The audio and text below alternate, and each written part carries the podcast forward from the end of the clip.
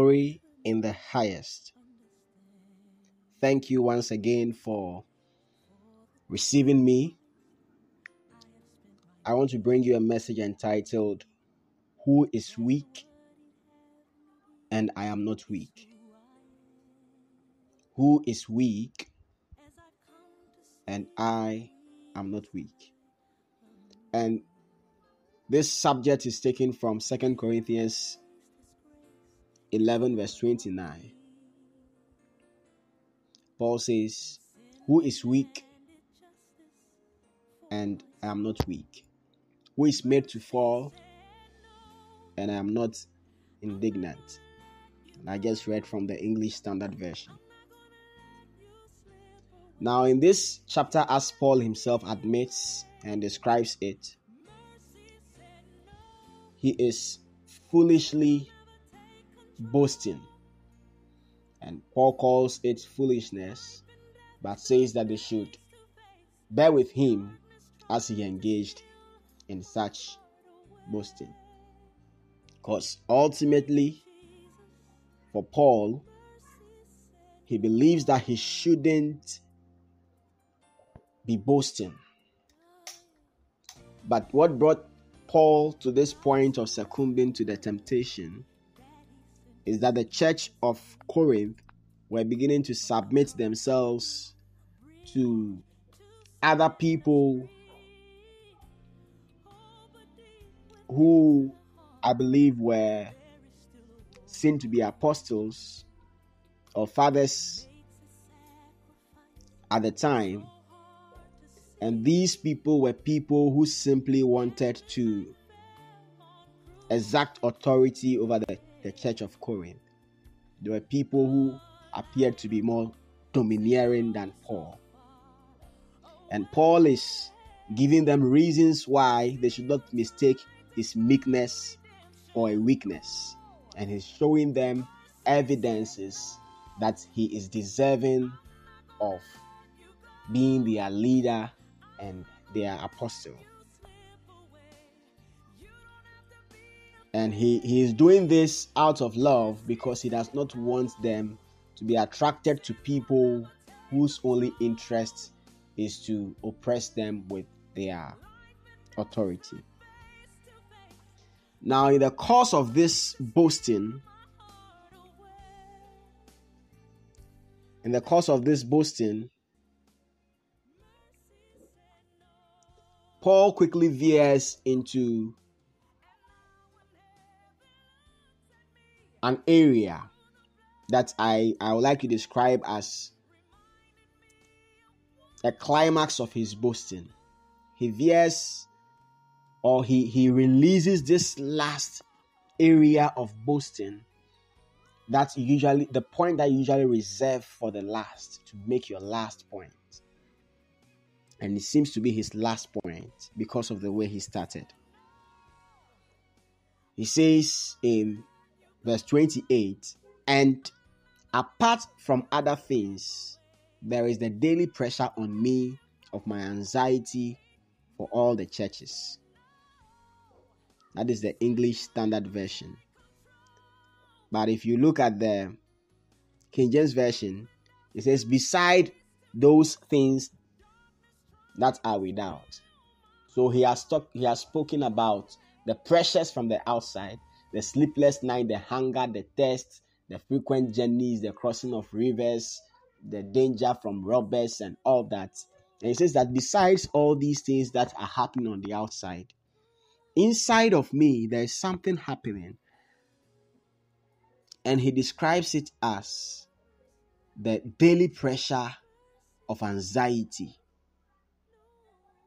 How he is burdened every day with the needs of the church. So today's message may address leaders in our church the more. So Paul now explains in the next verse, verse 29, what the pressure he is talking about entails.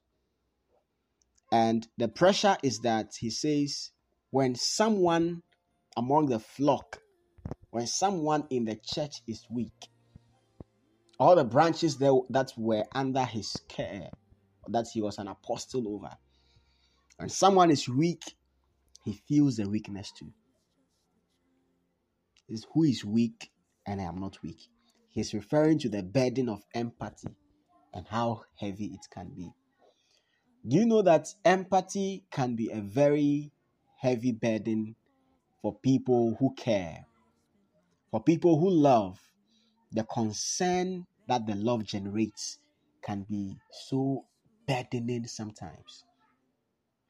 And sometimes we are tempted to stop caring. Sometimes we are tempted to stop being concerned because feeling concerned alone is a heavy burden enough. It makes you weak. So, someone may be weak and experience the weakness themselves, be personally experiencing that weakness, but your concern for them makes you weak in another regard. The sometimes annoying thing is the person who is weak may not even feel that they are in a weak state. But for your concern, you are now so weakened and touched by their weakness. And it's this burden that some pastors are tired of bearing, so they slowly retire and they don't want to be deeply connected to the weaknesses of their flock. Is it their fault? At least in the time of Paul, Paul says that who is weak and I am not weak. Paul seems to be asking among the many that who among you is weak and I am not weak. In our time, almost the whole flock is weak and sick. And maybe if a pastor, a leader, a minister is too concerned and too deeply touched by this weakness, he may be too weak. He may, he may, be, he may, he may become overwhelmed. Sometimes it begins to get overwhelming. And that's what Paul is talking about. He's talking about the pressure. You remember the context is a context of suffering. So he's talking about how the empathy, the concern you have for the flock can become so overwhelming. As ministers today, we may feel this burden too. But should we give up on the flock? Should we give up on the flock? One time, the same Apostle Paul was worried and concerned. He said, I hope that my labor for you has not been in vain. He said it. He said, he said I hope I have not labored in vain. Another time, he said to the, the, the church in Thessalonica in First Thessalonians 3, verse 5 to 8, particularly, particularly verse 5, he said, When I could not take it any longer, I sent to learn about your faith, for fear that somehow the tempter had tempted you and our labor would be in vain. So Paul was afraid. Paul, at a point, Paul was overwhelmed. And now he wants to know at least this other branch of mine, how are the members doing? Let me know whether at least they have not fallen to the temptation of the devil. So, ministry requires emotional attachment to the flock. Ministry is not just professional work, you know, there are other works that you can just go do, and when you come back home, you forget about the work and uh, you enjoy with your wife and family or your husband and your family. And the next morning, when you go to work, you deal with the work. You are not personally invested in the work. Like your, your soul is not connected to the way your emotions are not connected to the work. That is not how ministry is like. Of course, there's an extent to which we should not be consumed by these pressures. The Holy Spirit should help us uh, handle these pressures well. But the solution is not to give up on the flock altogether and be unconcerned and be out of touch with the flock. Paul says, Who is weak among you? And I am not weak.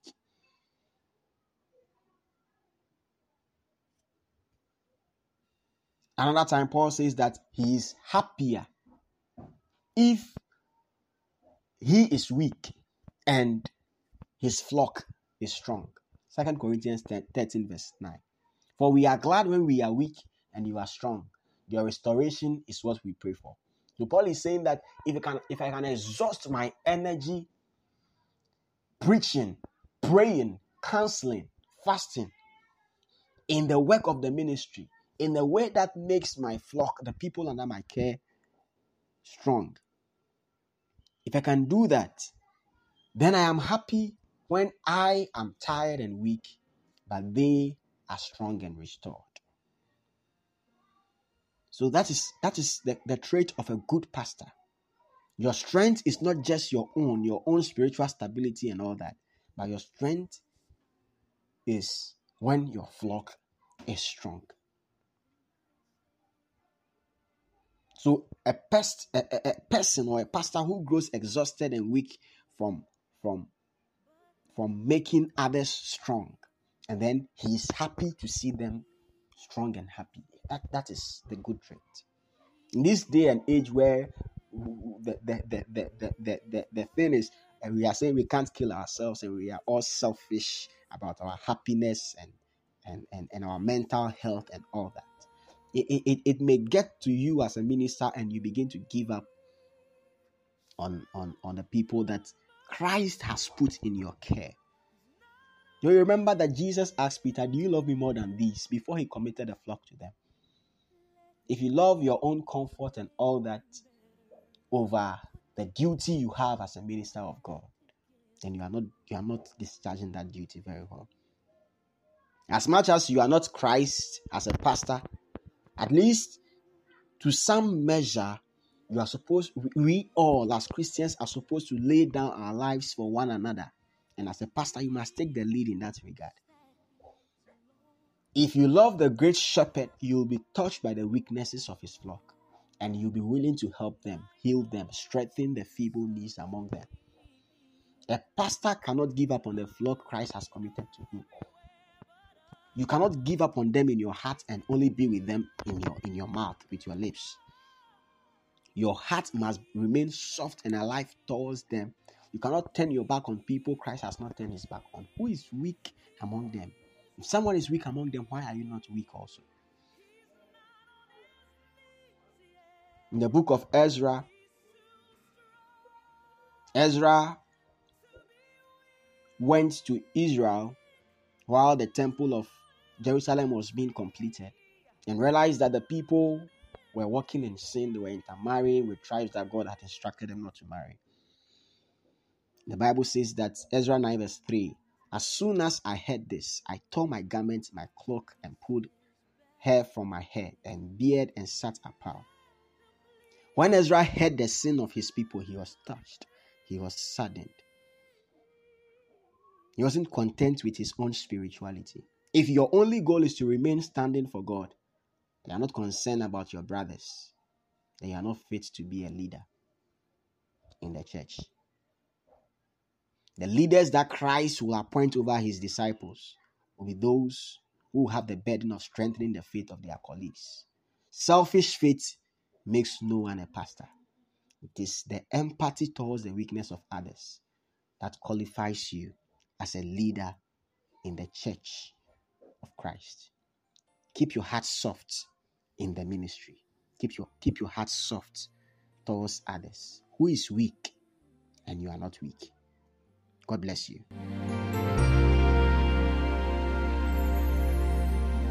I was just a child when I felt the Savior leading.